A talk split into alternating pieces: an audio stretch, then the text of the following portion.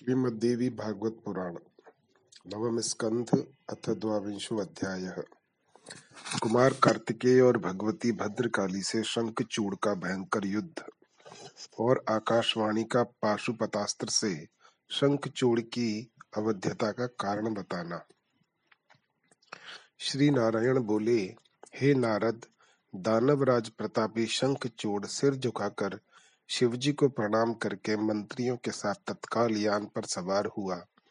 उसी समय महादेव जी ने अपनी सेना तथा देवताओं को तुरंत युद्ध के लिए आज्ञा दे दी और दानवेंद्र शंखचूड़ भी अपनी सेना को साथ लेकर युद्ध के लिए तैयार हो गया।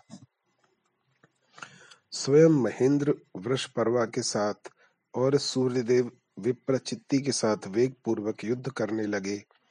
इसी तरह दंभ के साथ चंद्रमा ने भीषण युद्ध किया उस समय काल स्वर के साथ काल गोकर्ण के साथ अग्निदेव कालकेय के साथ कुबेर माई के साथ विश्वकर्मा भयंकर के साथ मृत्यु संघार के साथ यम विकंकण के साथ वरुण चंचल के साथ पवन देव घृत पृष्ठ के साथ बुध रताक्ष के साथ शनिश्चर रत्नसार के साथ जयंत वर्चस गणों के साथ सभी वसु, दीप्तिमान के साथ दोनों अश्विनी कुमार, धूम्र के साथ नलकुबर, धुरंधर के साथ धर्म, उषाक्ष के साथ मंगल शोभाकर के साथ भानु, पिठर के साथ मनमत गोदामुख, चूर्ण, खड्ग, ध्वज कांची मुख पिंड, धूम्र, नंदी, विश्व और पलाश आदि दानवों के साथ आदित्य गण युद्ध करने लगे। इसी तरह ग्यारह भयंकर दानवों के साथ, ग्यारहों रुद्र उग्र चंडा आदि के साथ महामारी और दानव गणों के साथ सभी नंदीश्वर आदि गण प्रलय सदृश भयंकर महासंग्राम में युद्ध करने लगे। हे मुने, जब दोनों ओर के सभी सैनिक निरंतर युद्ध कर रहे थे, उस समय भगवान शंकर, भगवती काली तथा पुत्र कार्तिकेय के साथ वट वृक्ष के नीचे विराजमान थे। उधर रत्नमय आभूषणों से अलंकृत शंखचूड़ करोड़ों दानवों के साथ रत्न निर्मित रम्य सिंहासन पर बैठा हुआ था। उस युद्ध में दानवों ने शंकर जी के अनेक योद्धाओं को परास्त कर दिया। सभी देवताओं के अंग क्षत विक्षत हो गए और वे भयभीत होकर भाग चले। यह देखकर कार्तिकेय कुपित हो उठे और उन्होंने देवताओं को अभय प्रदान किया। उन्होंने अपने तेज से अपने गणों के बल में वृद्धि की। तदनंतर वे अकेले ही दानव गणों के साथ युद्ध करने लगे। उन्होंने संग्राम में एक सौ अक्षोहिणी सेना को मार डाला। उस युद्ध में कमल के समान नेत्र वाली काली ने बहुत से असुरों को धराशायी कर दिया और उसके बाद अत्यंत क्रुद्ध होकर वे दानवों का रक्त पीने लगी। वे दस लाख हाथियों और करोड़ों करोड़ों सैनिकों को एक हाथ से पकड़ पकड़ कर लीला पूर्वक अपने मुख में डालने लगी। हे मुने, उस समय हज़ारों मुंड विहीन धड़ रणभूमि में नाचने लगे। रण में महान पराक्रम प्रदर्शित करने वाले समस्त दानव कार्तिकेय की बाण वर्षा से क्षत विक्षत शरीर वाले हो गए और भयभीत होकर भागने लगे। तत्पश्चात वृष पर्वा विप्रचित्ति दंभ और विकंकड़, ये सभी दानव पराक्रमी कार्तिकेय के साथ युद्ध करने लगे। भगवती महामारी भी युद्ध करने लगी। उन्होंने युद्ध से मुख नहीं मोड़ा। उधर स्वामी कार्तिकेय की शक्ति से पीड़ित होकर दानव क्षुब्ध हो उठे। किंतु वे भय के कारण रण से नहीं भागे। कार्तिकेय का वह महाभयंकर तथा भीषण युद्ध देखकर स्वर्ग से पुष्प वृष्टि होने लगी। दानवों का क्षय करने वाला वह युद्ध प्राकृतिक प्रलय के समान था। दानवों की यह स्थिति देखकर राजा शंखचूड़ विमान पर चढ़कर बाणों की वर्षा करने लगा। राजा की बाण वर्षा मेघों की वृष्टि के समान थी। इससे चारों ओर महाघोर अंधकार छा गया और सर्वत्र अग्नि की लपटें निकलने लगीं। इससे सभी देवता तथा अन्य नंदीश्वर आदि गण भी भाग खड़े हुए। उस समय एकमात्र स्वामी कार्तिकेय ही समर भूमि में डटे रहे। राजा शंखचूड़, पर्वतों, सर्पों, पत्थरों तथा वृक्षों की दुर्निर्वार्य तथा भयंकर वर्षा करने लगा। राजा शंखचूड़ की बाण वर्षा से शिव पुत्र कार्तिकेय उसी प्रकार ढक गए, जैसे घने कोहरे से सूर्य ढक जाते हैं। उसने कार्तिकेय के दुर्वह तथा भयंकर धनुष को काट डाला। दिव्य रथ को खंड खंड कर दिया और रथ पीठों को छिन्न भिन्न कर दिया। उसने कार्तिकेय के मयूर को अपने दिव्य अस्त्र से जर्जर कर दिया और सूर्य के समान चमकने वाली प्राण घातिनी शक्ति उनके वक्ष पर चला दी। इससे वे क्षण भर के लिए मूर्छित हो गए, फिर थोड़ी ही देर में सचेत हो गए। तदनंतर जिस दिव्य धनुष को पूर्व काल में भगवान विष्णु ने कार्तिकेय को दिया था, उसे हाथ में लेकर वे सर्वोत्तम रत्नों से निर्मित विमान पर आरूढ़ होकर और अनेक शस्त्रास्त्रों से को लेकर भयंकर युद्ध करने लगे। वह दानव सर्पों, पर्वतों, वृक्षों और पत्थरों की वर्षा करने लगा, किंतु शिवपुत्र कार्तिकेय ने क्रोधित होकर अपने दिव्य अस्त्र से उन सबको काट डाला। प्रतापी कार्तिकेय ने शंख चूड़ द्वारा लगाई गई आग को अपने पारजन्य अस्त्र से भुजा दिया। तत्पश्चात उन्होंने शंख चूड़ के रथ, धनुष, कवच, सारथी, किरीट तथा उज्जवल मुकुट को खेल खेल में काट डाला और उस दानवेंद्र के वक्ष पर शुक्ल आभा वाली शक्ति चला दी। उसके आघात से राजा शंखचूड़ मूर्छित हो गया। किंतु थोड़ी ही देर में सचेत होने पर वह तत्काल दूसरे रथ पर सवार हो गया और उसने शीघ्र ही दूसरा धनुष उठा लिया। हे नारद, मायावियों में श्रेष्ठ उस शंखचूड़ ने अपनी माया से बाणों का जाल फैला दिया और उस बाण जाल से कार्तिकेय को आच्छादित कर दिया। उसने कभी भी व्यग्र न होने वाली सैकड़ों सूर्यों के समान प्रभा युक्त प्रलयकालीन अग्नि की शिखा के समान आकृति वाली और सदा विष्णु के तेज से आवृत रहने वाली शक्ति उठा ली तथा क्रोध करके बड़े वेग से उसे कार्तिकेय पर चला दिया। अग्नि राशि के समान उज्जवल वह शक्ति उनके शरीर पर गिरी और वे महाबली कार्तिकेय उस शक्ति के प्रभाव से मूर्छित हो गए। तब भद्रकाली उन्हें अपनी गोद में लेकर शिव के पास ले गईं। शिव ने अपने ज्ञान के द्वारा उन्हें लीला पूर्वक चेतना युक्त कर दिया। साथ ही उन्हें असीम शक्ति भी प्रदान की। तब प्रतापी कार्तिकेय उठ खड़े हुए। कार्तिकेय की रक्षा में तत्पर जो भद्रकाली थीं, वे युद्ध भूमि के लिए प्रस्थित हो गईं और नंदीश्वर आदि जो वीर थे, वे भी उनके पीछे पीछे चल पड़े। सभी देवता, गंधर्व, यक्ष, राक्षस, किन्नर, मृदंग आदि बाजे बजाने वाले तथा मधु ढोने वाले कई सौ अन्य लोग भी उनके साथ चल दिए। रणभूमि में पहुँचते ही काली ने सिंह गर्जन किया। भगवती के सिंहनाद से बहुत से दानव मूर्छित हो गए। दानवों को देखकर देवी ने बार बार भीषण अट्टहास किया और मधुपान किया तथा वे रणभूमि में नाचने लगीं। उग्र दंष्ट्रा उग्र दंडा कोटवी, योगिनियों तथा डाकिनियों के गण और देवता लोग भी मधुपान करने लगे। भद्रकाली को देखकर शंखचूड़ भी शीघ्र युद्ध भूमि में आ गया। दानव डरे हुए थे, अतः राजा शंखचूड़ ने उन्हें अभय प्रदान किया। भद्रकाली ने प्रलयकालीन अग्नि की शिखा के समान प्रकाशमान आग्नेयास्त्र शंखचूड़ पर चला दिया। राजा ने अपने पारजन्यास्त्र से खेल खेल में उसे बुझा दिया। तदनंतर उस काली ने अत्यंत तीव्र तथा अद्भुत वारुणास्त्र उस पर चलाया, जिसे उस दानव राज ने अपने गांधर्वास्त्र से लीला पूर्वक काट दिया। तब काली ने अग्नि शिखा के सदृश तेजस्वी माहेश्वरास्त्र उस पर चलाया, जिसे राजा शंखचूड़ ने अपने वैष्णवास्त्र से बड़ी सहजता पूर्वक शीघ्र ही विफल कर दिया। इसके बाद काली ने राजा शंखचूड़ पर मंत्र पूर्वक नारायणास्त्र चलाया।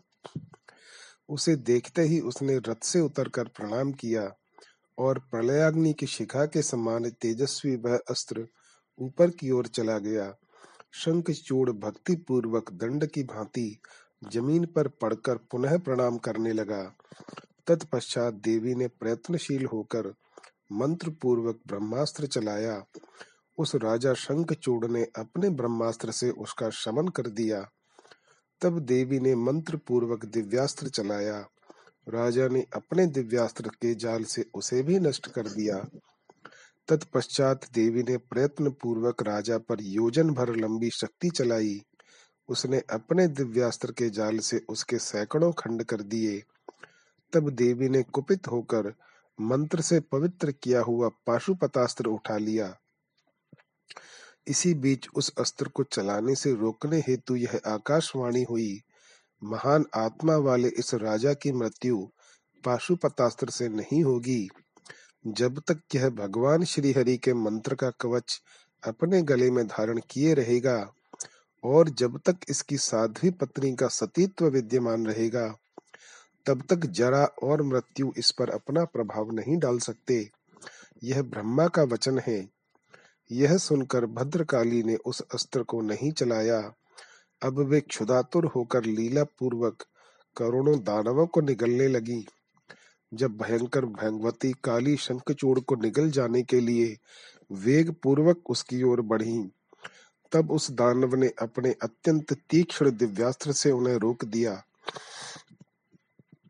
तदनंतर उन भद्रकाली ने ग्रीष्मकालीन सूर्य के समान तेज संपन्न खड्ग उस पर चला दिया। तब दानवेंद्र शंखचूड़ ने दिव्यास्त्र से उसके सैकड़ों टुकड़े कर दिए। इसके बाद महादेवी उसे खा जाने के लिए वेग पूर्वक उसकी ओर बढ़ी। तब सर्व सिद्धेश्वर तथा श्री संपन्न दानवेंद्र शंखचूड़ ने अत्यंत विशाल रूप धारण कर लिया। भयंकर रूप वाली सती काली ने कुपित होकर तेज मुष्टिका प्रहार से उसका रथ खंड खंड कर दिया और उसके सारथी को मार डाला। तत्पश्चात उन भद्रकाली ने उसके ऊपर प्रलयाग्नि की शिखा के समान त्रिशूल चलाया। शंखचूड़ ने अपनी लीला से बाएँ हाथ से उसे पकड़ लिया। इसके बाद देवी ने अत्यंत क्रोध करके बड़ी तेज़ी से उस पर मुष्टि प्रहार किया। उसके फलस्वरूप उसे चक्कर आ गया और वह क्षण भर के लिए मूर्छित हो गया। वह प्रतापी शंखचूड़ अपने तेज से थोड़ी ही देर में फिर चेतना में आकर उठ खड़ा हुआ। उसने देवी के साथ बाहु युद्ध नहीं किया, बल्कि उन्हें प्रणाम करने लगा। उस शंखचूड़ ने अब तक भगवती के अस्त्रों को अपने तेज से काट दिया था, अथवा उनके अस्त्रों को पकड़ लिया था। किंतु उस वैष्णव भक्त ने मात्र भक्ति के कारण उन पर अस्त्र नहीं चलाया था। तदनंतर देवी ने उस दानव को पकड़कर कई बार घुमाया और कुपित होकर बड़े वेग से उसे ऊपर की ओर फेंक दिया। वह प्रतापी शंखचूड़ ऊपर से बड़े वेग से गिरा और नीचे गिरते ही उठकर खड़ा हो गया। तदनंतर भद्रकाली को प्रणाम करके वह अत्यंत मनोहर रत्न निर्मित विमान पर हर्ष पूर्वक आरूढ़ हो गया। उस महाराणी इसके बाद भगवती भूख के कारण दानवों का रक्त पीने लगी। इस प्रकार दानवों का रक्तपान तथा भक्षण करके वे भद्रकाली शंकर के पास चली गईं। वहाँ पहुंचकर उन्होंने आरंभ से लेकर अंत तक युद्ध संबंधी सभी वृत्तांत क्रम से बतलाया। दानवों का विनाश सुनकर भगवान शंकर हंसने लगे। भद्रकाली ने यह भी कहा, हे ईश्वर रणभूमि में इस समय भी एक लाख दानव बच गए हैं। जब मैं उन दानवों को खा रही थी, उस समय कुछ दानव खाने से बचकर मेरे मुख से निकल गए थे। जब मैं संग्राम में दानवेंद्र शंखचूड़ को मारने के लिए पाशुपतास्त्र छोड़ने को उद्यत हुई, उसी समय यह आकाशवाणी हुई, राजा शंखचूड़ तुमसे अवध्य है।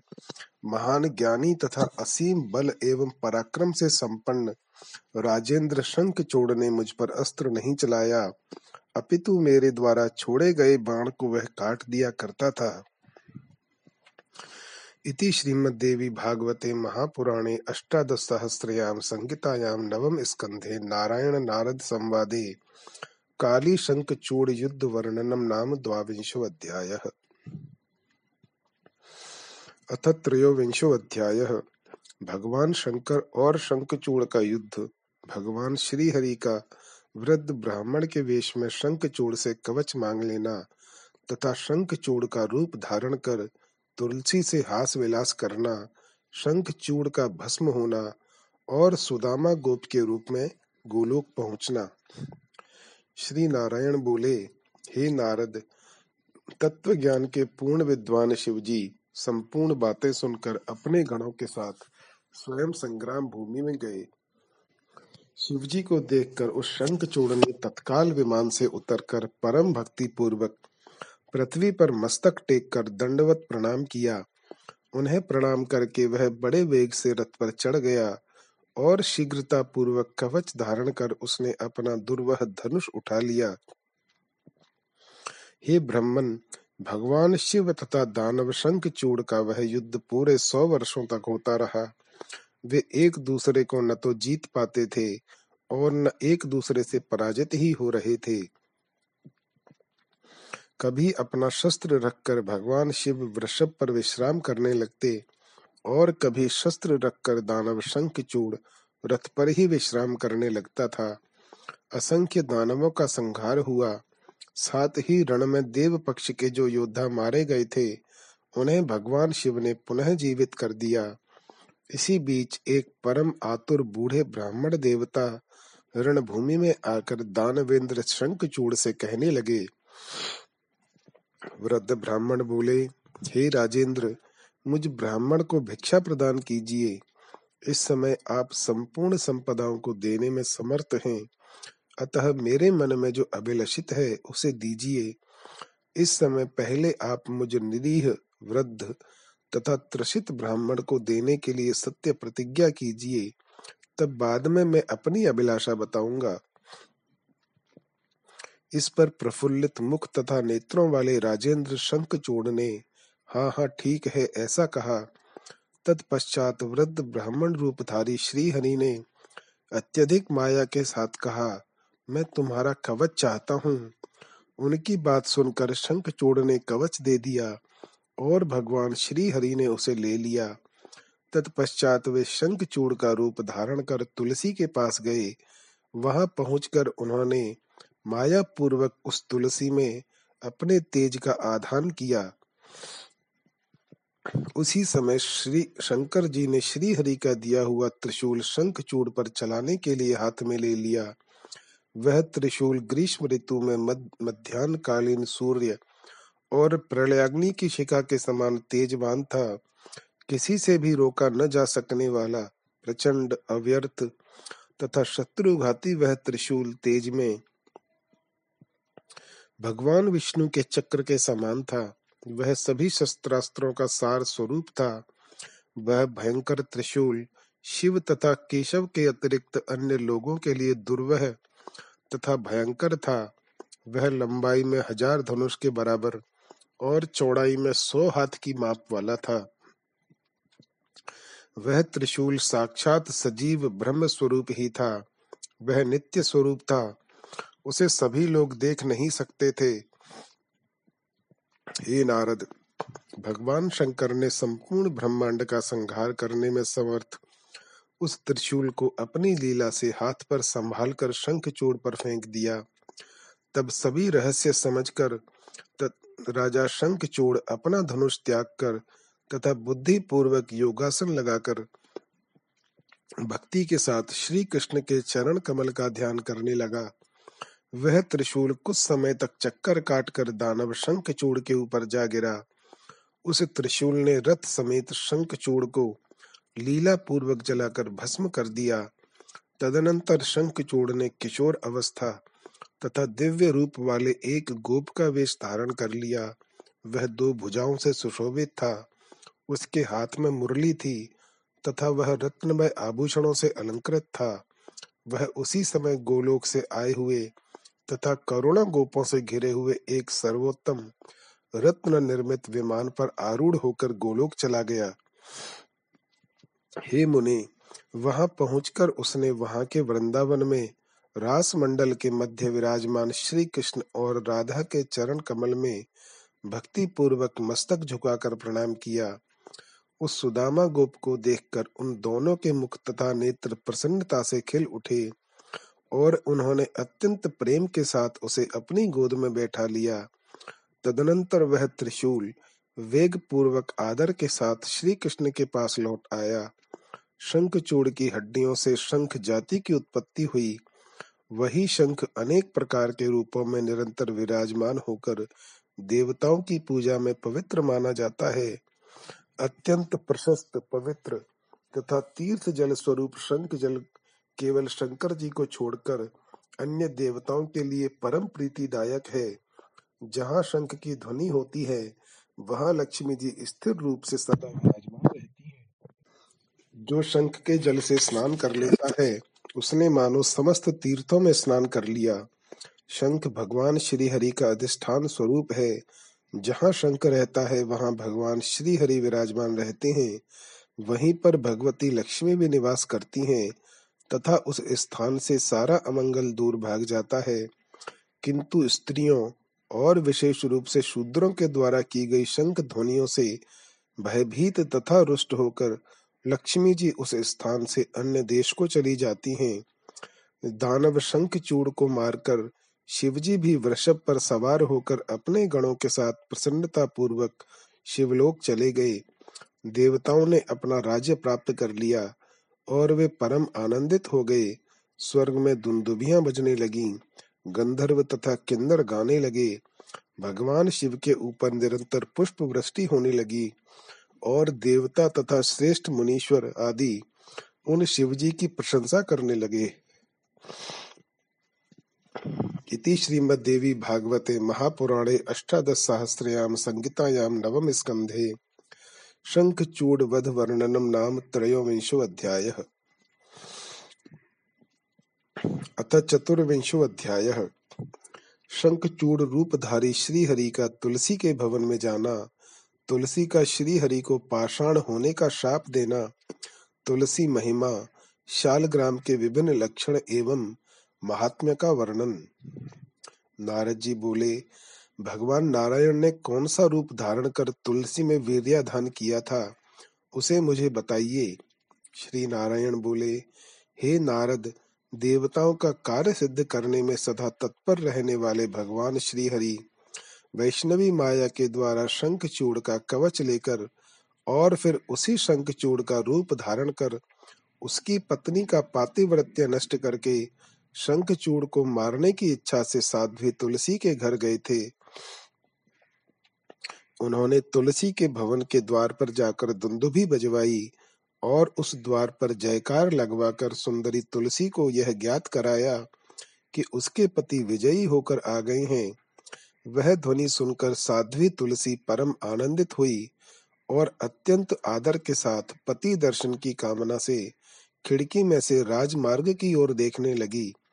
तत्पश्चात उसने ब्राह्मणों को धन प्रदान करके मंगलाचार करवाया और बंदी जनों भिक्षुकों तथा सूत मागधों को न्योछावर स्वरूप धन दिया। तदनंतर भगवान श्री हरि रथ से उतरकर देवी तुलसी के सुंदर, अत्यंत मनोहर तथा अमूल्य रत्न निर्मित भवन में गए। अपने कांतिमान पति को समक्ष देखकर वह बहुत प्रसन्न हुई। उसने प्रेम पूर्वक उनका चरण धोया, फिर उन्हें प्रणाम किया और वह रोने लगी। तत्पश्चात उस कामिनी तुलसी ने उन्हें अत्यंत मनोहर रत्नमय सिंहासन पर बैठाया। पुनः उसने कपूर आदि से सुगंधित तांबूल उन्हें प्रदान किया। इसके बाद तुलसी ने कहा, आज मेरा जन्म तथा जीवन ये दोनों सफल हो गए, क्योंकि मैं युद्ध भूमि में गए हुए अपने प्राणनाथ को फिर से घर में देख रही हूँ। तत्पश्चात मुस्कान युक्त तिरछी दृष्टि से देखती हुई काम मद से विभल और पुलकित अंगों वाली तुलसी अपने प्राणनाथ से मधुर वाणी में युद्ध संबंधी समाचार पूछने लगी। तुलसी बोली प्रभु, असंख्य ब्रह्मांडों का संहार करने वाले शिवजी के साथ हुए युद्ध में आपकी विजय कैसे हुई? हे कृपा निधे उसे मुझे बताइए। तुलसी का वचन सुनकर शंख चूड़ रूपधारी लक्ष्मीकांत श्री हरि उस तुलसी से हंसकर अमृतमय वाणी में कहने लगे, श्री भगवान बोले, हे प्रिय, हम दोनों का युद्ध पूरे एक वर्ष तक होता रहा। हे कामिनी उस युद्ध में सभी दानवों का विनाश हो गया।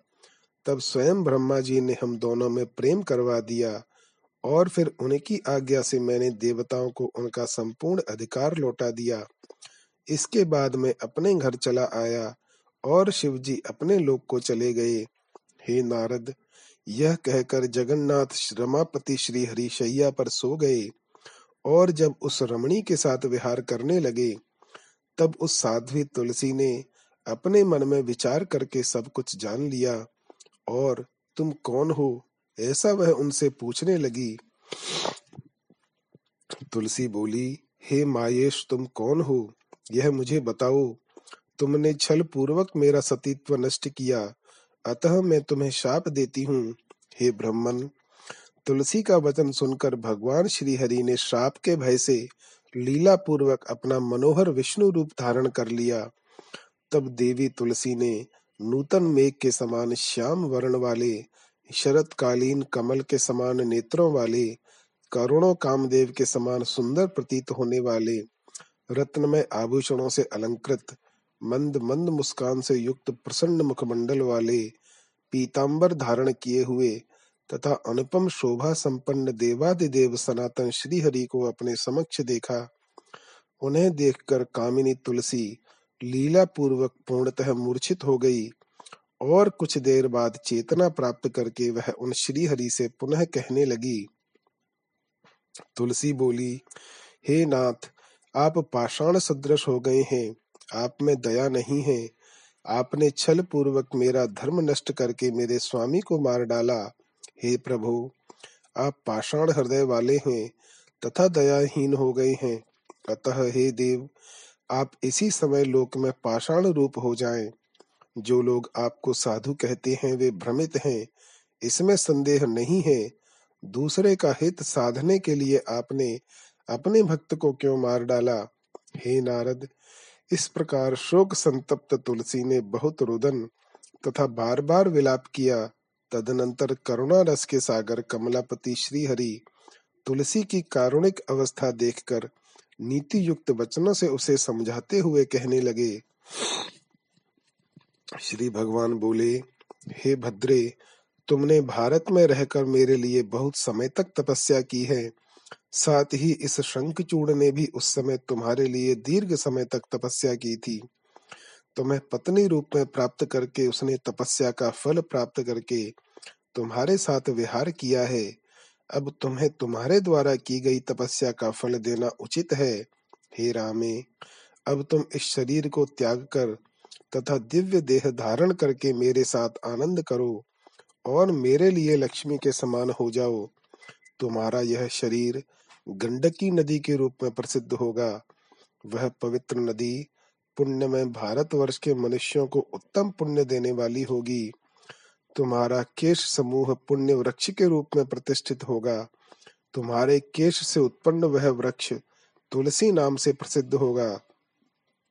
हे वरानने, देव पूजन में प्रयुक्त होने वाले त्रिलोकी के समस्त पुष्पों तथा पत्रों में तुलसी प्रधान रूप वाली मानी जाएगी। स्वर्गलोक, मृत्युलोक, पाताल तथा गोलोक, इन सभी स्थानों में तुम मेरे सानिध्य में रहोगी। वृक्ष श्रेष्ठ उत्तम तुलसी नाम से तुम पुष्पों के मध्य सदा प्रतिष्ठित रहोगी। गोलोक, विरजा नदी के तट रास मंडल वृंदावन भांडीर वन चंपक वन मनोहर चंदन वन माधवी, केतकी, कुंद, मालिका मालती वन इन सभी पुण्यमय स्थानों में तुम्हारा पुण्य प्रदवास होगा।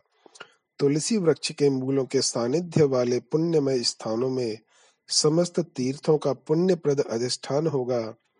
हे वरानने तुलसी के पत्र अपने ऊपर पड़े। इस उद्देश्य से वहाँ पर मेरा तथा सभी देवताओं का निवास होगा। तुलसी पत्र के जल से जो व्यक्ति स्नान करता है, उसने मानो सभी तीर्थों में स्नान कर लिया और वह सभी यज्ञों में दीक्षित हो गया। हज़ारों अमृत कलशों से भगवान श्री हरि को जो संतुष्टि होती है वह उन्हें तुलसी का एक पत्र अर्पण करने से अवश्य ही मिल जाती है। जो फल दस हज़ार गायों का दान करने से होता है, वही फल कार्तिक मास में तुलसी के पत्र के दान से प्राप्त हो जाता है। जिस व्यक्ति को मृत्यु के अवसर पर तुलसी पत्र का जल सुलभ हो जाता है, वह सभी पापों से मुक्त होकर विष्णु लोक में प्रतिष्ठा प्राप्त करता है। जो मनुष्य प्रतिदिन भक्ति पूर्वक तुलसी का जल ग्रहण करता है वह एक लाख अश्वमेध यज्ञों से होने वाला पुण्य प्राप्त कर लेता है। जो मनुष्य हाथ में तुलसी लेकर या शरीर में इसे धारण कर तीर्थों में प्राण त्यागता है, वह विष्णु लोक जाता है।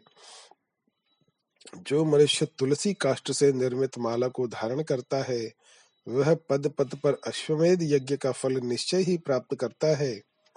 जो मनुष्य तुलसी को अपने हाथ पर रखकर अपने प्रतिज्ञा वचन की रक्षा नहीं करता, वह काल सूत्र नरक में पड़ता है और वहाँ पर चंद्रमा तथा सूर्य की स्थिति पर्यंत वास करता है।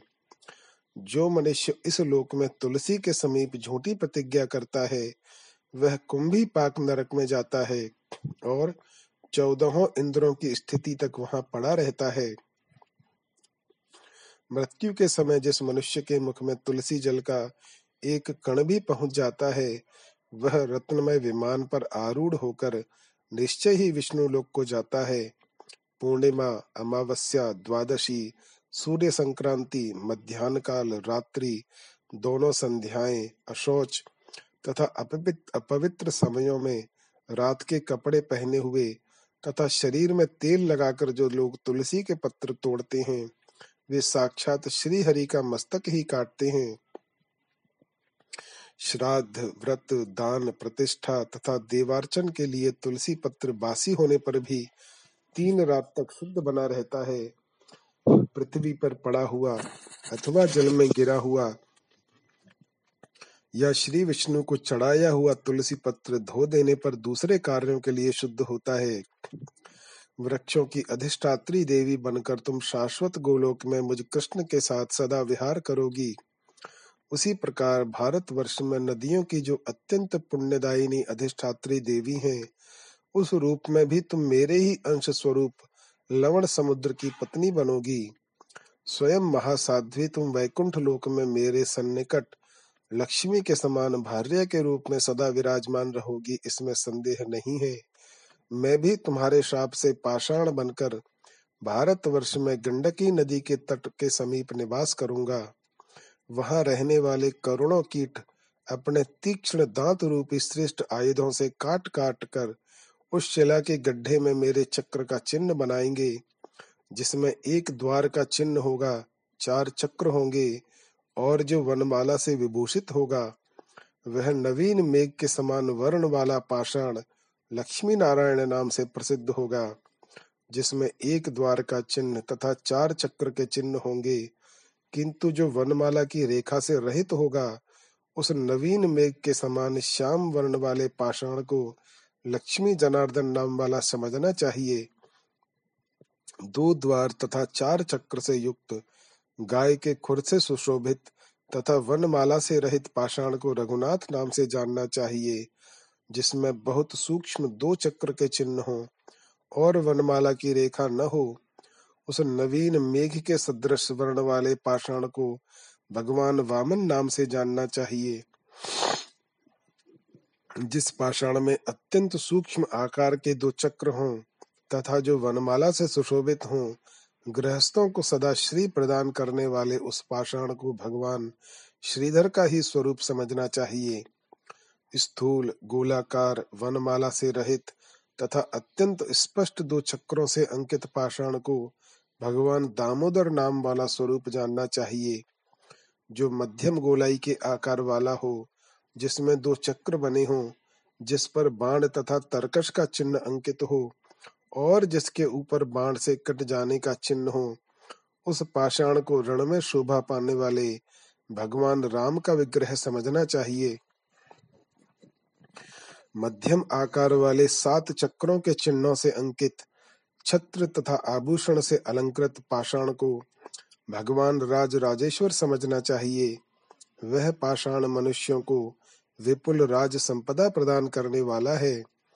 जो पाषाण स्थूल हो, चौदह चक्रों से सुशोभित तथा नवीन मेघ सदृश प्रभाव वाला हो, उस धर्म, अर्थ, काम, मोक्ष, इन चारों प्रकार के फल प्रदान करने वाले पाषाण को भगवान अनंत का स्वरूप जानना चाहिए। जो चक्र के आकार वाला हो, जिसमें दो चक्र, श्री और गोखुर के चिन्ह सुशोभित हों, ऐसे मध्यम तथा नवीन मेघ के समान वर्ण वाले पाषाण को भगवान मधुसूदन का विग्रह समझना चाहिए।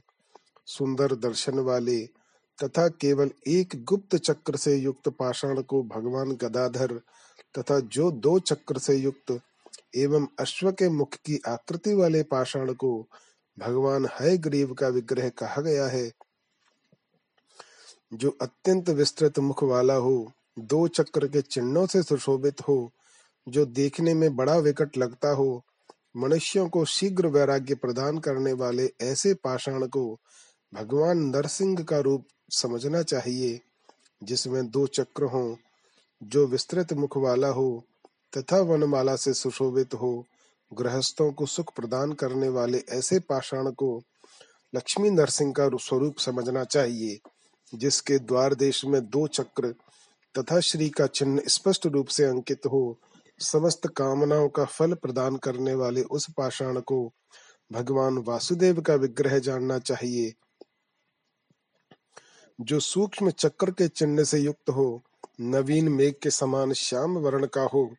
और जिसके मुख पर बहुत से छोटे चिद्र विद्यमान हो, गृहस्थों को सुख प्रदान करने वाले उस पाषाण को प्रद्युम्न का स्वरूप जानना चाहिए, जिसमें परस्पर सटे हुए दो चक्रों के चिन्ह विद्यमान हो, तथा जिसका पृष्ठ भाग विशाल हो, गृहस्थों को निरंतर सुख प्रदान करने वाले उस पाषाण को भगवान संकर्षण का ही रूप समझना चाहिए। जो अत्यंत सुंदर, गोलाकार तथा पीत आभा वाला हो गृहस्थों को सुख प्रदान करने वाले उस पाषाण को विद्वान पुरुष भगवान अनिरुद्ध का स्वरूप कहते हैं, जहाँ शालग्राम की शिला रहती है, वहाँ भगवान श्री हरि विराजमान रहते हैं और वहीं पर भगवती लक्ष्मी भी सभी तीर्थों को साथ लेकर सदा निवास करती हैं। ब्रह्म हत्या आदि जो भी पाप हैं, वे सब शालग्राम की शिला की पूजन से नष्ट हो जाते हैं। छत्राकार शालग्राम के पूजन से राज्य गोलाकार शालग्राम के पूजन से महालक्ष्मी, शकट के आकार वाले शालग्राम के पूजन से कष्ट तथा शूल के समान अग्र भाग वाले शालग्राम के पूजन से निश्चित रूप से मृत्यु होती है। विकृत मुख वाले शालग्राम से दरिद्रता, पिंगल वर्ण वाले से हानि, खंडित चक्र वाले से व्याधि तथा विदीर्ण शालग्राम से निश्चय ही मरण होता है। व्रत, स्नान, प्रतिष्ठा, श्राद्ध तथा देव पूजन आदि जो भी कर्म शालग्राम की सन्निधि में किया जाता है, वह प्रशस्त माना जाता है और वह कर्ता मानो सभी तीर्थों में स्नान कर चुका और सभी यज्ञों में दीक्षित हो गया। इस प्रकार उसे संपूर्ण यज्ञों, तीर्थों, व्रतों और तपस्याओं का फल मिल जाता है। चारों वेदों के पढ़ने तप, तथा तपस्या करने से जो पुण्य प्राप्त होता है, वह पुण्य शालग्राम की शिला के पूजन से निश्चित रूप से सुलभ हो जाता है। जो मनुष्य शालग्राम शिला के जल से नित्य अभिषेक करता है, वह सभी दान करने तथा पृथ्वी की प्रदक्षिणा करने से जो पुण्य होता है, उसे प्राप्त कर लेता है। जो मनुष्य शालग्राम शिला के जल का नित्य पान करता है वह देभा भी लसित प्रसाद प्राप्त कर लेता है। इसमें संदेह नहीं है। समस्त तीर्थ उसका स्पर्श करना चाहते हैं। वह जीवन मुक्त तथा परम पवित्र मनुष्य अंत में भगवान श्री हरि के लोक चला जाता है। वहाँ पर वह भगवान श्री हरि के साथ असंख्य प्राकृत प्रलय पर्यंत रहता है। वह वहाँ भगवान का दास्य भाव प्राप्त कर लेता है और उनके सेवा कार्य में नियुक्त हो जाता है। ब्रह्म हत्या सदृश जो कोई भी पाप हो, वे भी उस व्यक्ति को देखते ही उसी प्रकार भाग जाते हैं, जैसे गरुड़ को देखकर सर्प। उस मनुष्य के चरण की रज से पृथ्वी देवी तुरंत पवित्र हो जाती हैं, और उसके जन्म से उसके लाखों पितरों का उद्धार हो जाता है। जो मनुष्य मृत्यु के समय शालग्राम शिला के जल का पान कर लेता है, वह समस्त पापों से मुक्त होकर विष्णु लोक को चला जाता है। इस प्रकार वह सभी कर्म भोगों से मुक्त होकर निर्वाण मुक्ति प्राप्त कर लेता है और भगवान विष्णु के चरणों में लीन हो जाता है। इसमें संशय नहीं है। शालग्राम शिला को हाथ में लेकर जो मनुष्य मिथ्या वचन बोलता है, वह कुंभी पाक नरक में जाता है और ब्रह्मा की आयु पर्यंत वहाँ निवास करता है। जो शालग्राम शिला को हाथ में लेकर अपने द्वारा की गई प्रतिज्ञा का पालन नहीं करता, वह असी पत्र नामक नरक में जाता है और वहाँ एक लाख मनवंतर की अवधि तक रहता है। हे कांते, जो मनुष्य शालग्राम शिला से तुलसी पत्र को हटा देता है, वह दूसरे जन्म में स्त्री से वियुक्त हो जाता है। उसी प्रकार, जो पुरुष शंख से तुलसी पत्र को अलग करता है, वह भी सात जन्मों तक भार्या विहीन तथा रोग युक्त रहता है। जो महाज्ञानी व्यक्ति शालग्राम, तुलसी और शंख को एकत्र रखता है, वह भगवान श्री हरि के लिए अत्यंत प्रिय हो जाता है। जो पुरुष एक बार भी जिस किसी स्त्री के साथ एकांत वास कर लेता है, वियोग होने पर उसका दुख उन दोनों को परस्पर होता है।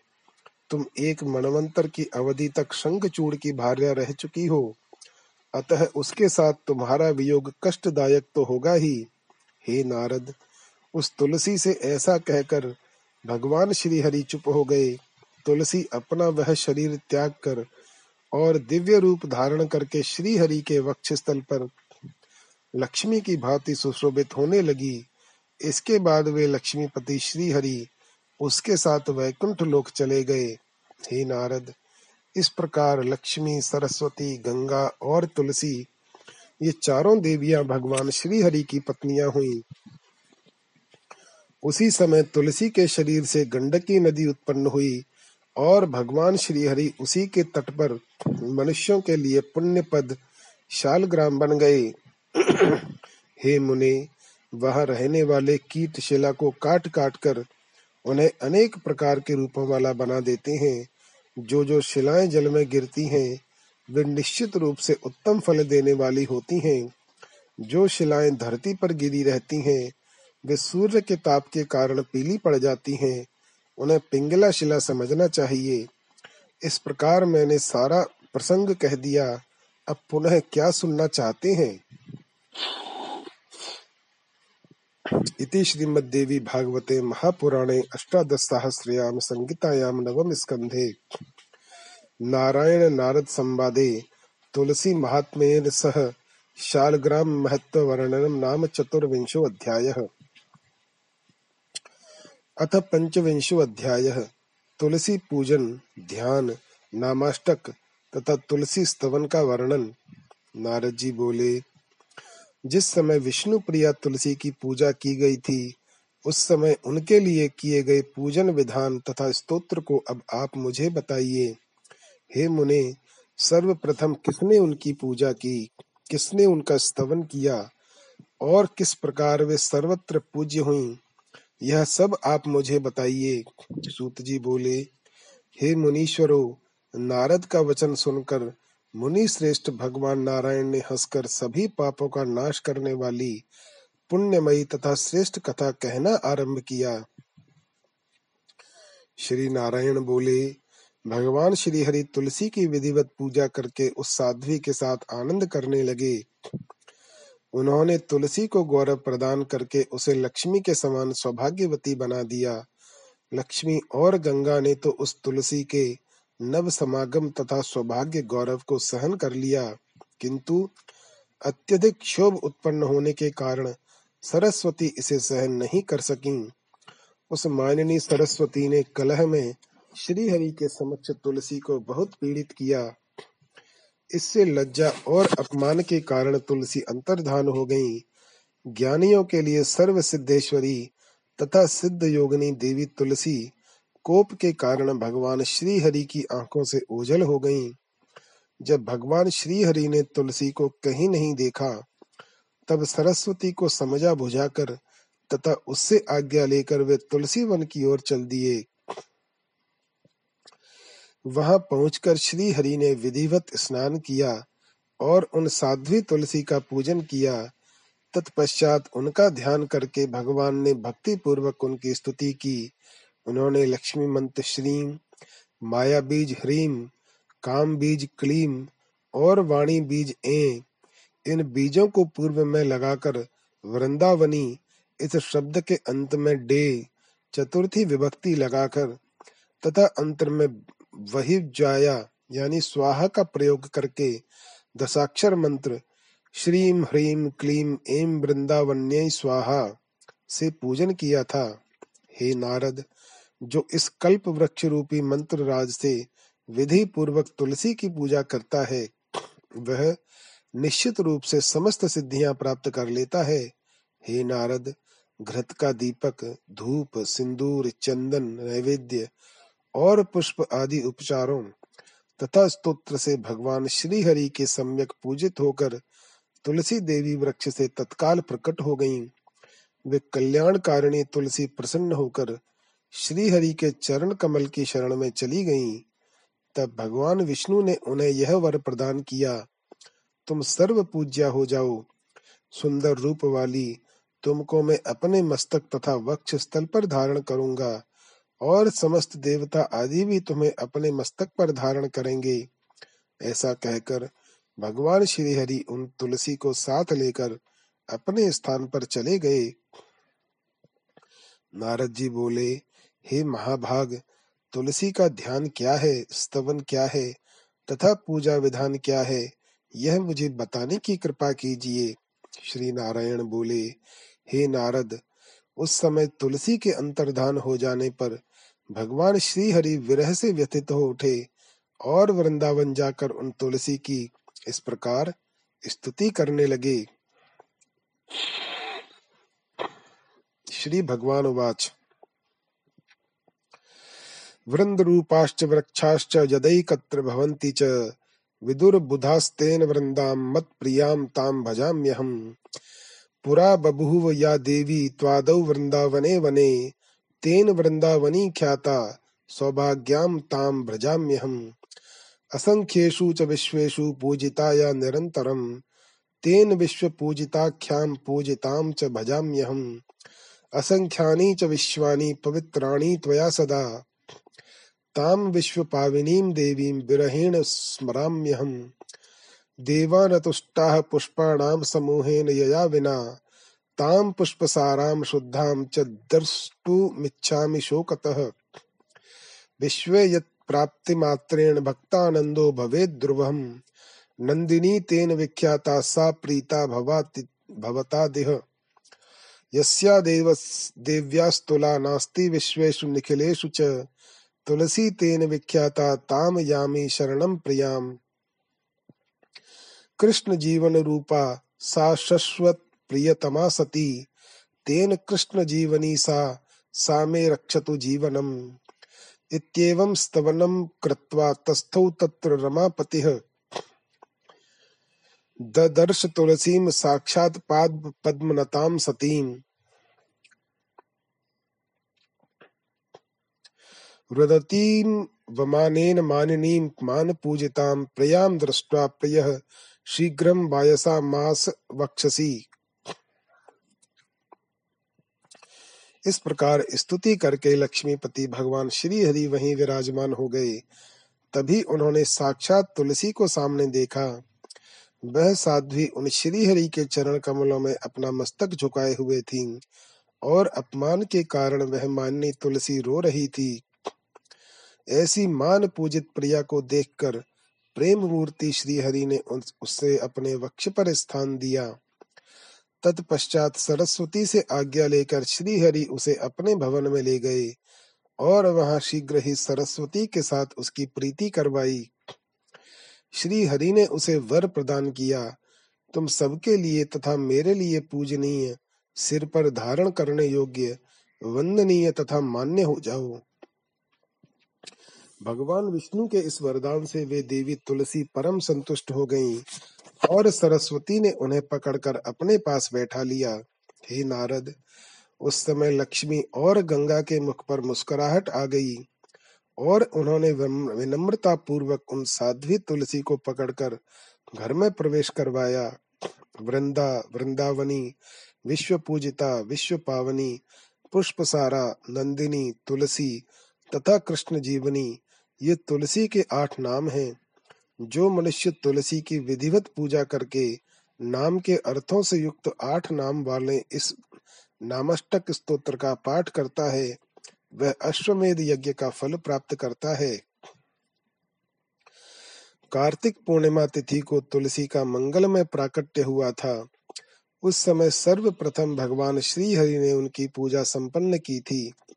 अतः जो मनुष्य उस दिन उन विश्व पावनी तुलसी की भक्ति पूर्वक पूजा करता है। वह समस्त पापों से मुक्त होकर विष्णु लोक जाता है। जो व्यक्ति कार्तिक महीने में भगवान विष्णु को तुलसी पत्र अर्पण करता है, वह दस हज़ार गायों के दान का फल निश्चित रूप से प्राप्त करता है। इस नामाष्टक स्तोत्र के श्रवण मात्र से पुत्रहीन को पुत्र प्राप्त हो जाता है। भार्यहीन को भार्य मिल जाती है।